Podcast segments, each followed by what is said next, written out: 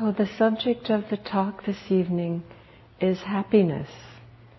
And I'd like to begin by inviting us to, um, to settle back and close our eyes and reflect a little bit on what happiness is for us, what comes up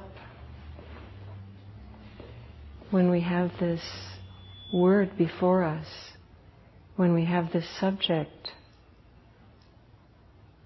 when we have this in our hearts, in our minds. So, just for a minute or two, and I'll ring the bell.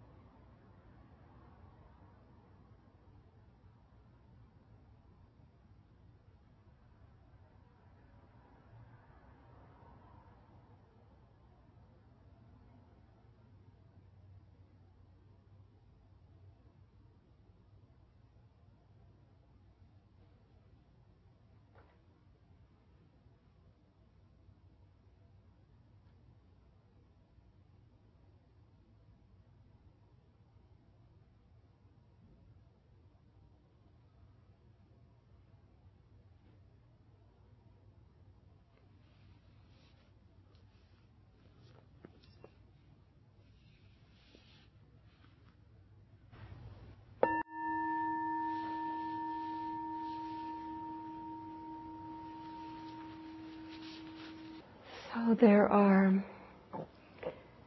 many mentions of happiness in the Buddhist texts. Within Buddha Dharma, there are many pointers to happiness.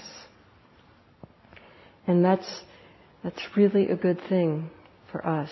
Uh, because in this life, uh, things are always happening to us that we have no control over and that we um, we're sometimes confounded by, we're sometimes confused by. So, how to meet these things?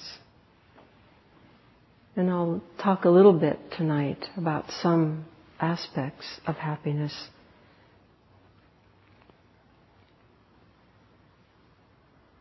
There are these four pairs of opposites, and perhaps you've heard of them. They volley throughout our lives gain and loss, pleasure and pain, fame and ill repute, and praise and blame.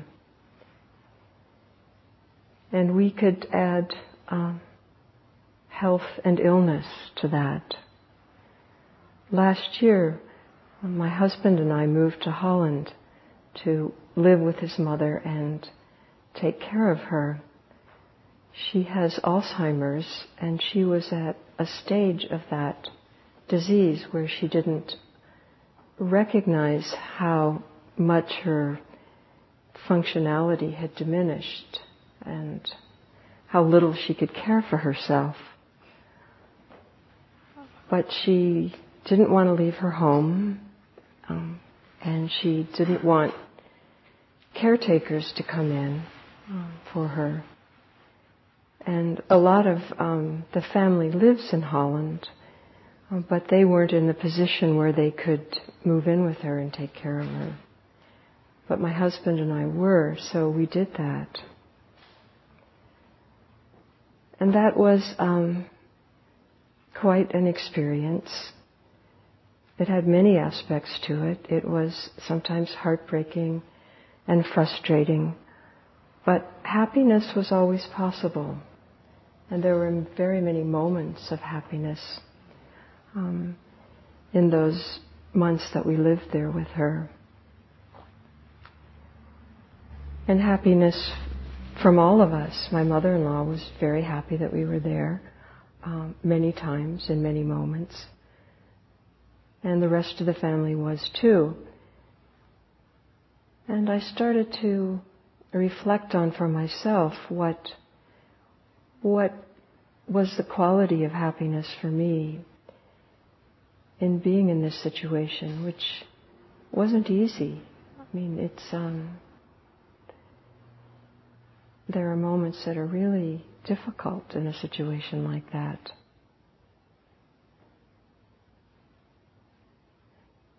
But I felt for myself that it's some being in tune with in a moment by moment way with awareness and mindfulness. And over the years, I've talked to my mother-in-law about meditation practice, and she's expressed some interest in it, and we've talked about it. Um, but she didn't ever say that she wanted to do it, and so I was reluctant to offer this to her um, out of respect, and also out of the fact that she was um, in a vulnerable position where she wasn't always, she didn't really maybe know what she wanted uh, in the condition of Alzheimer's.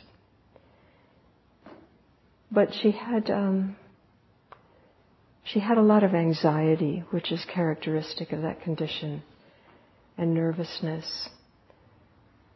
And so it, um, I would mention to her, we, we, we, you have to get into a practice of always telling a person in that condition what you're doing and when. And I would always tell her when I would go do my meditation practice. And so she kind of, I got the feeling that she would maybe be interested in doing it, so I asked her that. And she said yes, she would. Um, and so we started meditating together. And that wasn't um, always easy either. Uh, it was a guided meditation and almost like a minute by minute guided meditation because part of this condition is repetitive questions and like moment after, you know, you keep repeating, do we do that or am I doing it right or are we breathing still and things like that. Um, but after the meditation practices that we did together, which usually lasted 20 or 30 minutes, she was clearly calmer and more at ease, even with the same condition flowing through her, this the way the brain goes in that disease. So, this is the kind of happiness I'd like to focus on this evening. There are some words in the Buddhist texts and the suttas that are kind of cluster around happiness in translation, contentment, equanimity, and then on the sort of the negative way of putting those, not grasping or not clinging or even it gets very specific sometimes, as in the Metta Sutta it says, not desiring well. And that brings up uh, a question that people often have and that I wondered myself, what's the relationship between desire and happiness? And desire often is, has a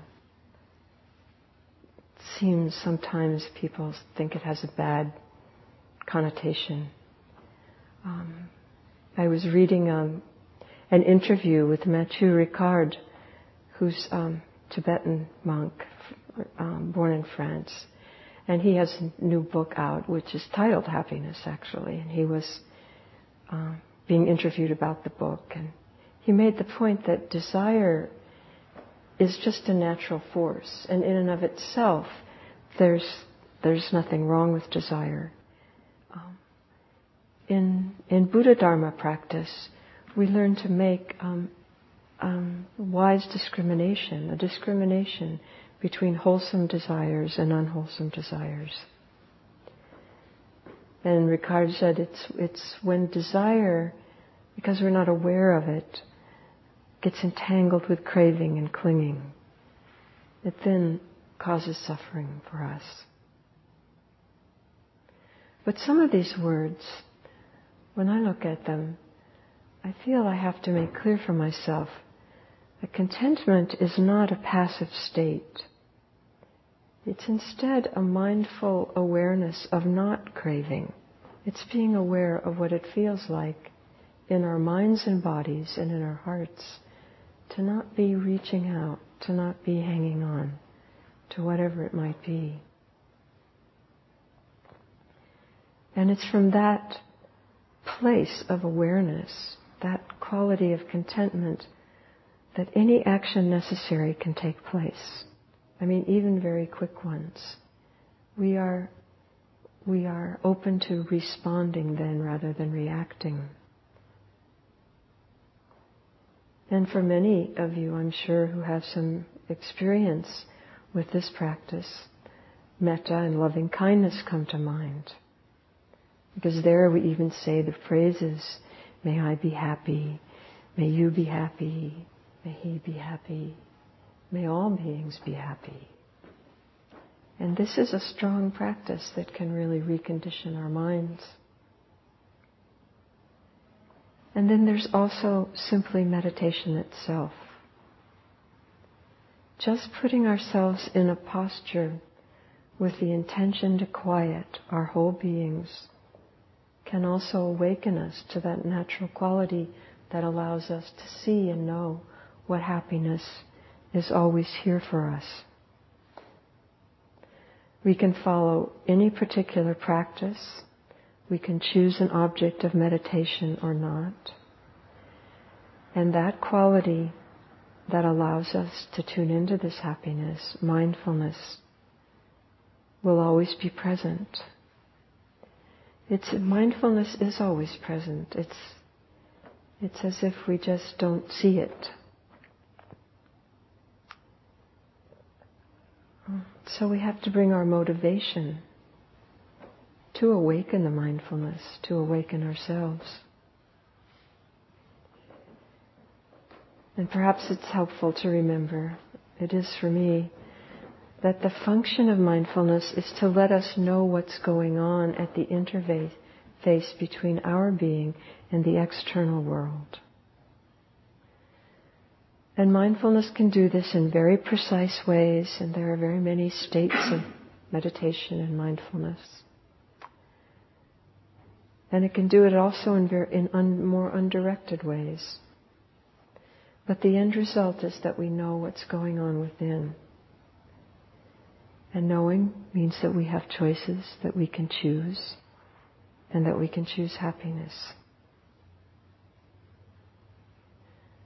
So the bare attention aspect of mindfulness just registers what's going on without judgment. Without judgment. That in of itself is such a relaxation that we already can tune into a quality of happiness.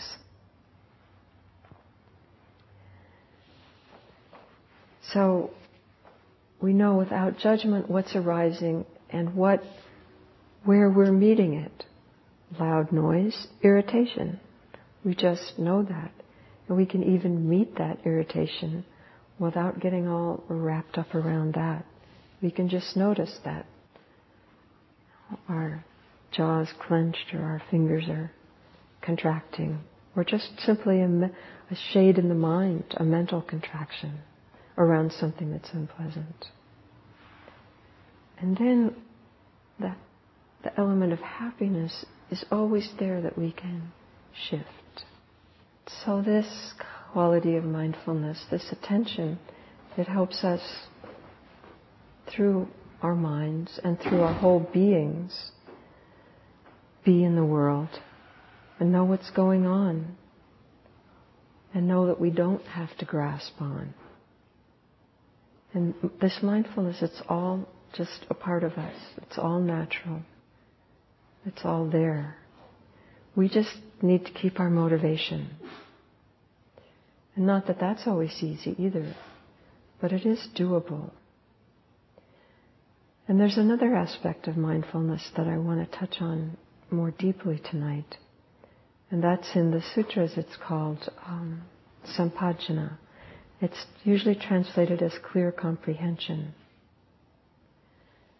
So there's this bare attention, but where we choose is through understanding. And that also is a natural function of our minds. Just another aspect of mindfulness. It's the more active one, you could say, and it works with the bare attention.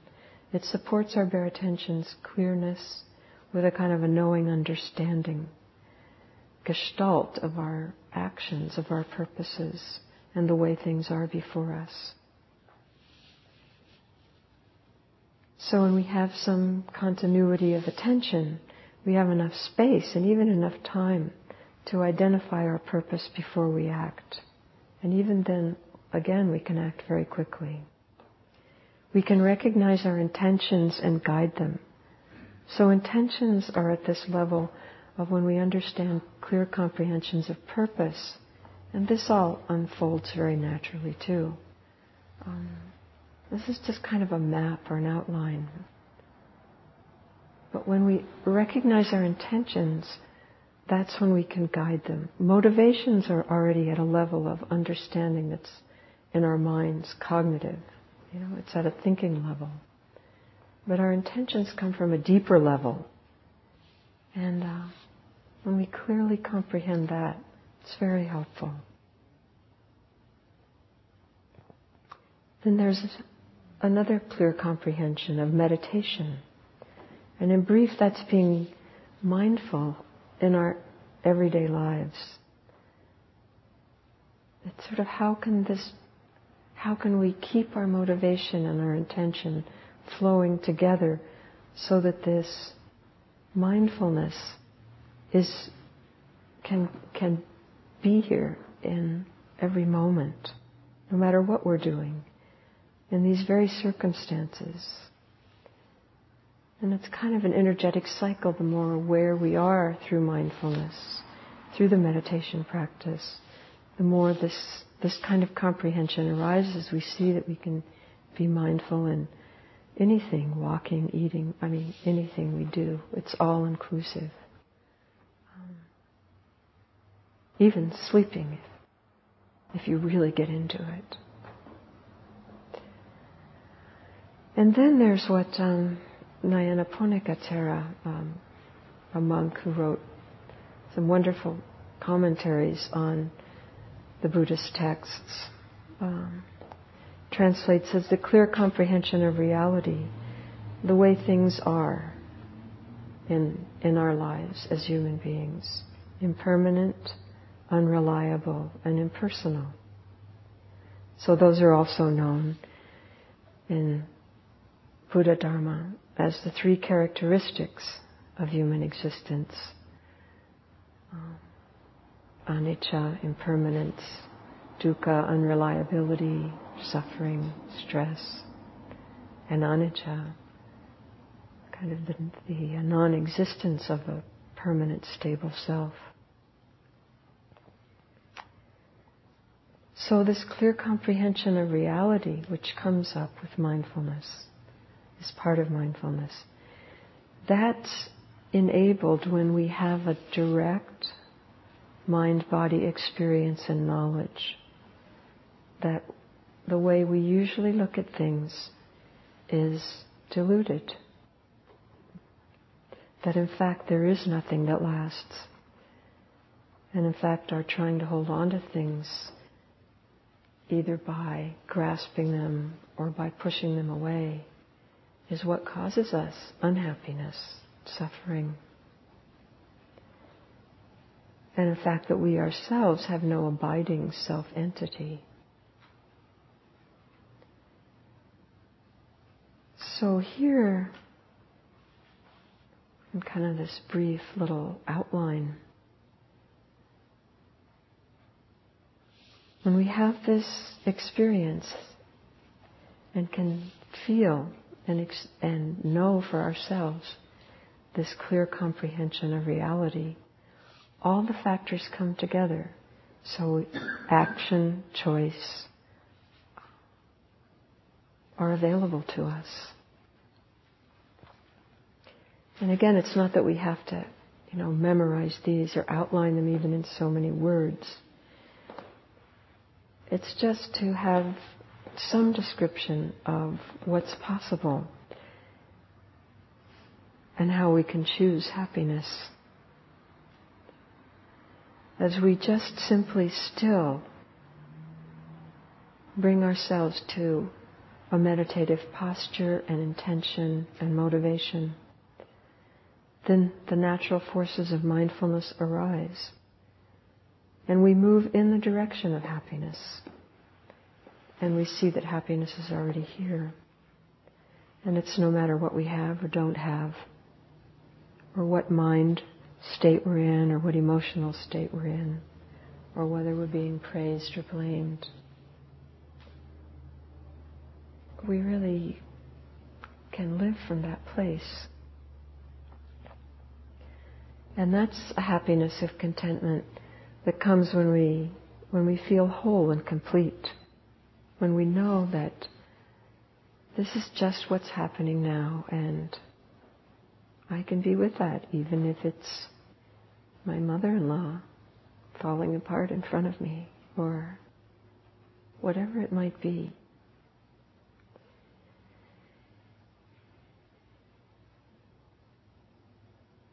And this wants to express itself outwardly. There's a Belgian philosopher, Maurice Maeterlinck, who said that remember that happiness is as contagious as gloom. It should be the first duty of those who are happy to let others know of their gladness. But I would say that once we are happy, others do know of our gladness.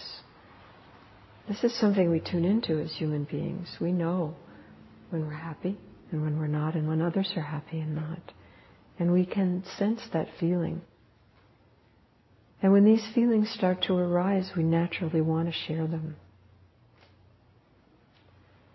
And I'm sure we've all had some of these experiences of happiness. The practices that we do are to cultivate them more and more, to know them more deeply, more completely. And it's a big shift. And even though a lot of human life is about being contradictory, there's this place where we can make choices without contradiction. And it's not the superficial choices about material things or emotional desires. It's not the choices to wish away our pain and illness or our grief or even our unhappiness. Mm-hmm. When we simply allow our minds to still, when we cultivate happiness and mindfulness, many aspects which are part of happiness arise gratitude and generosity, compassion, kindness, patience. These are all part of happiness.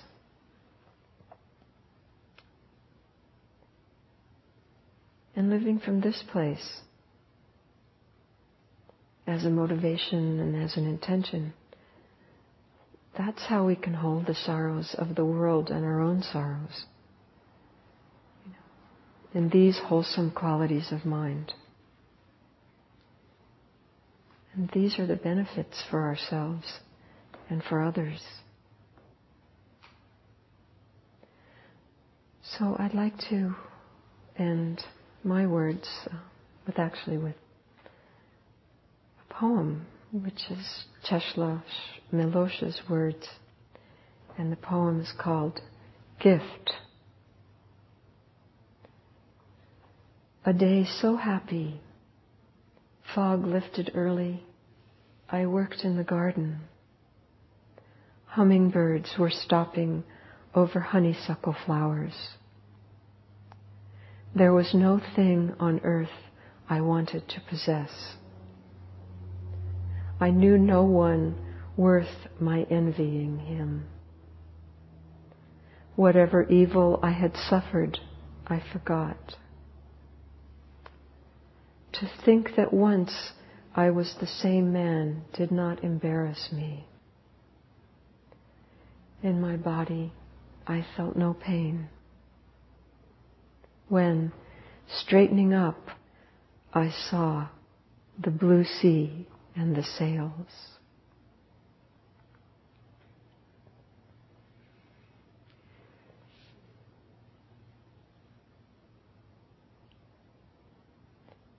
So thank you for listening, and I would like to uh, to end this before we hear from each other, which would make me very happy if you all would speak about happiness some. I'd like to just um, do another minute or two of reflection on happiness. I'll ring the bell in a minute.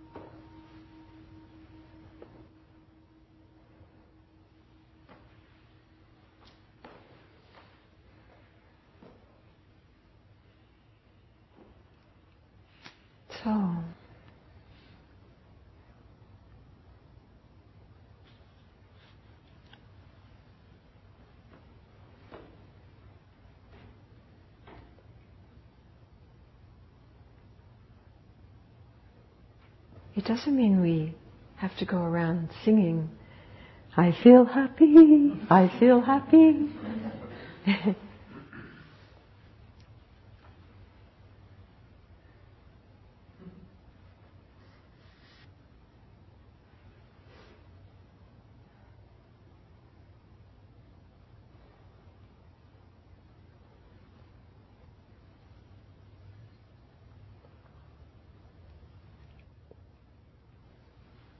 Yeah, you mentioned kindness, which was one of the things that came up for me when I was considering happiness. And um, I thought it was unusual. I wasn't considering like other people's kindness, you know, on being on the receiving end and therefore feeling happy. It was a quality that more like that I possessed and projected when I when I was happy. A natural.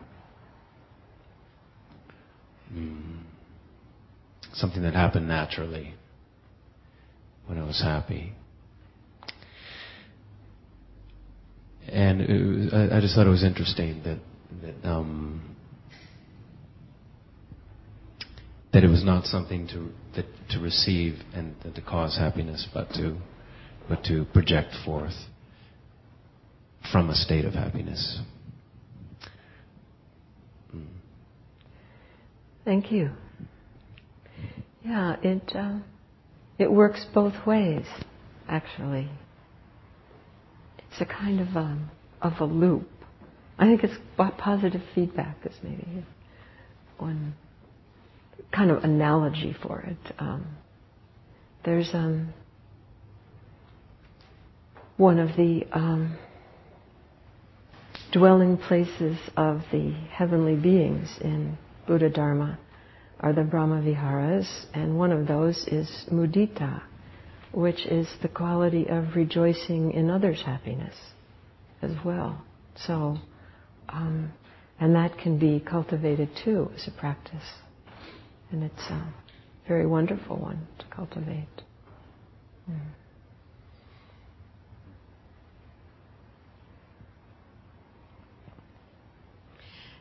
I had a question, have a question about equanimity and happiness. And that has to do with, for me, happiness has an opposite, and perhaps equanimity doesn't. And can you comment on any state of being where there is no duality, but greater stillness? And if so, would that be closer to equanimity or peace rather than happiness?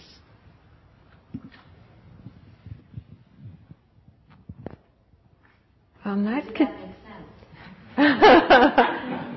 um, that could be a, a very. Um, that could be a long discourse. Um, um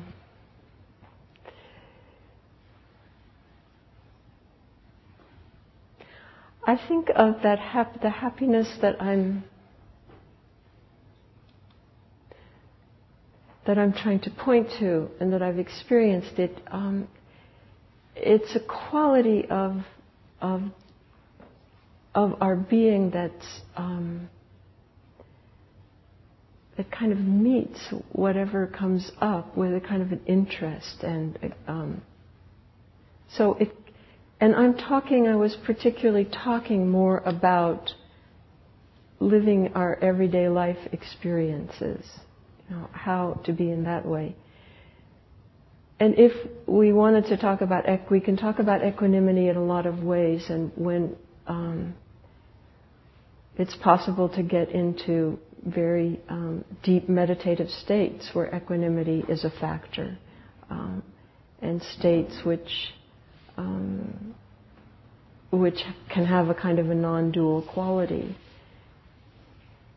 It's also possible just with simple, ordinary concentration in our lives, which we've all had the experiences of, to be uh, in those states which, once again, this is just language, so non-dual. It's it's always tricky with language because language is inherently dual.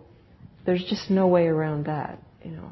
Um, that, that I can see in very many people that I, you know, great thinkers kind of, you know, make this point, philosophers. Um,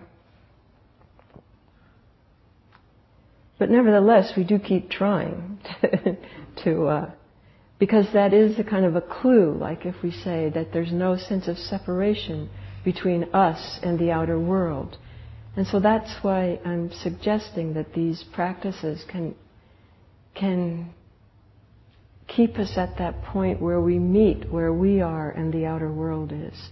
And that can be a kind of a happiness, even, that is a happiness, even if it's difficult. Um, equanimity, I think that's, for me, it's fair to call equanimity a, a kind of a a happy place. So it's how you want to define it. Partly it is definitional, and if happiness means to you that there's unhappiness, certainly that's the way our language is structured. But but the Buddhist texts do talk about happiness. They talk, you know, and they use other words too, like contentment. Equanimity is often used particularly about a meditative state, or the Brahma Viharas. In a way, it's also about um, equanimity is definitely about recogni- recognizing that that the world is um, the world is a lawful place and recognizing the importance of our choices and being at ease and at peace with those choices. Taking responsibility for ourselves. Um, and embracing that even, and that is pointed to as a kind of happiness. Yes, when we really take that responsibility that we have the choice to be happy or not, um, then we can live with equanimity. Thank you. Yes. Part of my happiness is uh, to receive it and to give it away, and just the state and the moment of being present, and thereby realizing that there is no material and there is no spiritual. There's just this oneness of everything, sorrow and joy. Um, you know, crying for someone else being happy is being joyful. Um, moments where people are laughing or I'm laughing or the flowers or plants that are beautiful, the tangible moments of seeing, smelling, tasting, feeling, bring all kinds of senses of joy, which um, take me into a state, as you will, maybe an ethereal state of peace, which is happiness, and then it goes from that to serenity to and compassion and love, and and just keeps evolving into itself, which is indescribable, yet tangible in, in, the sense that I can feel it. And um, the more I embrace it, the more I give it, and the more I give it, the more I receive it, and it just keeps growing. When you laughed or you said something, I received it, and then, of course, I'm compelled to give it away. It's an energy that um, it just is, and it's just wonderful to be here and to experience it with all of you. Thank you. Thank you.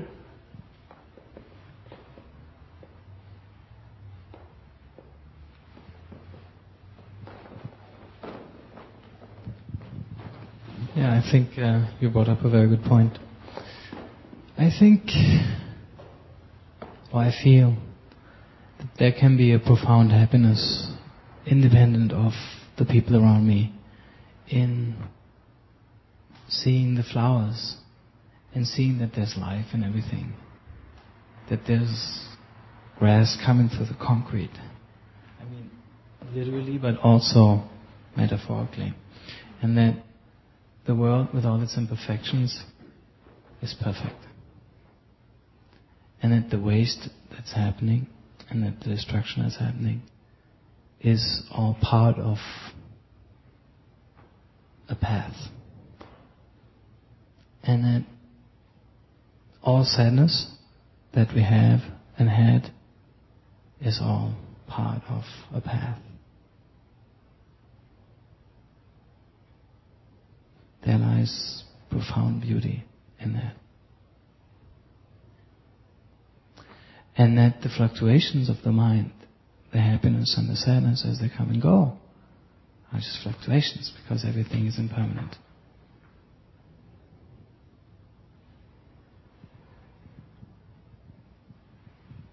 Thank you.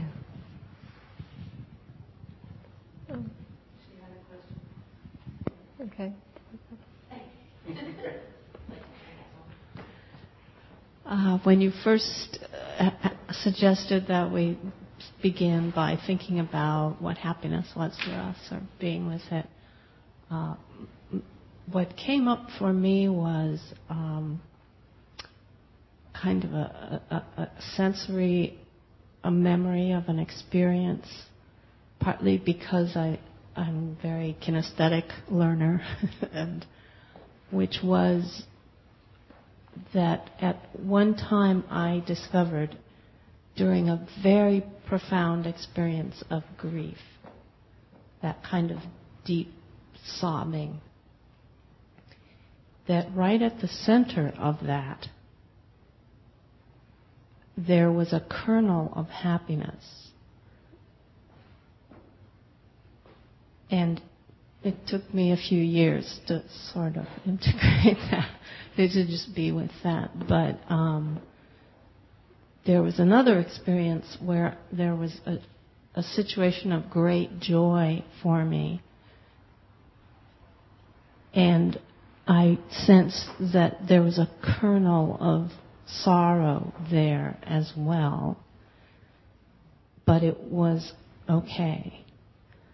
Um, in neither case did I really have a reaction. It was just very much a sort of experience. And I've, I've kept that with me. Maybe it's sort of an onion going in or out, and that each time you enter a state, there there is another state ready to arise within it, or something like that. But it but it came from that that feeling of just reaching the most fullness of some sorrow and happiness and sorrow, and seeing and knowing there was a kernel of its opposite there, and not feeling any need to do absolutely anything about it, just knowing that it was there. Thank you. There you have the non duality and the duality. there was someone else who had. Yes. I, I registered in the poem that you read that moment when uh, the author uh, was in the garden and the hummingbird uh, was uh, going to the flowers and the uh, the power of nature to suddenly awaken uh, happiness is always something um, that is wonderful and mysterious to me. How it just suddenly dawns on you the way the hummingbird click, you know, sort of throws your whole being into a sudden awareness of the vastness of uh, everything and the harmony of everything and the connectedness of everything. Um, I think those moments, in my case anyway, sort of creep up and pop like a bubble in my consciousness, and, and so do they often for others, I guess you can tell by poetry, and I certainly don't want to analyze it, but just to kind of observe and be thankful that uh, there it is. Thank you.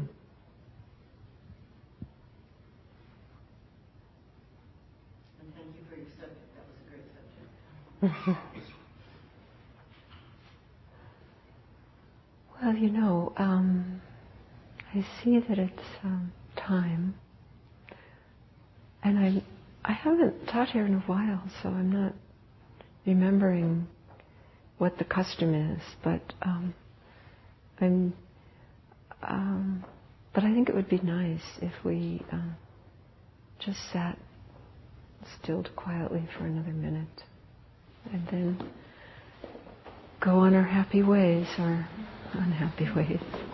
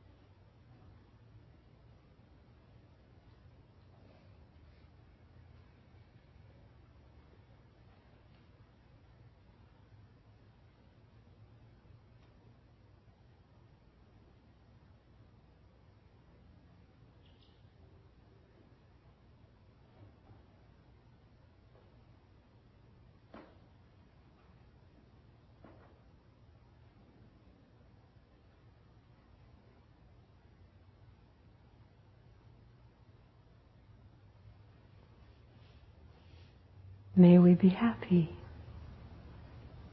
May we be free.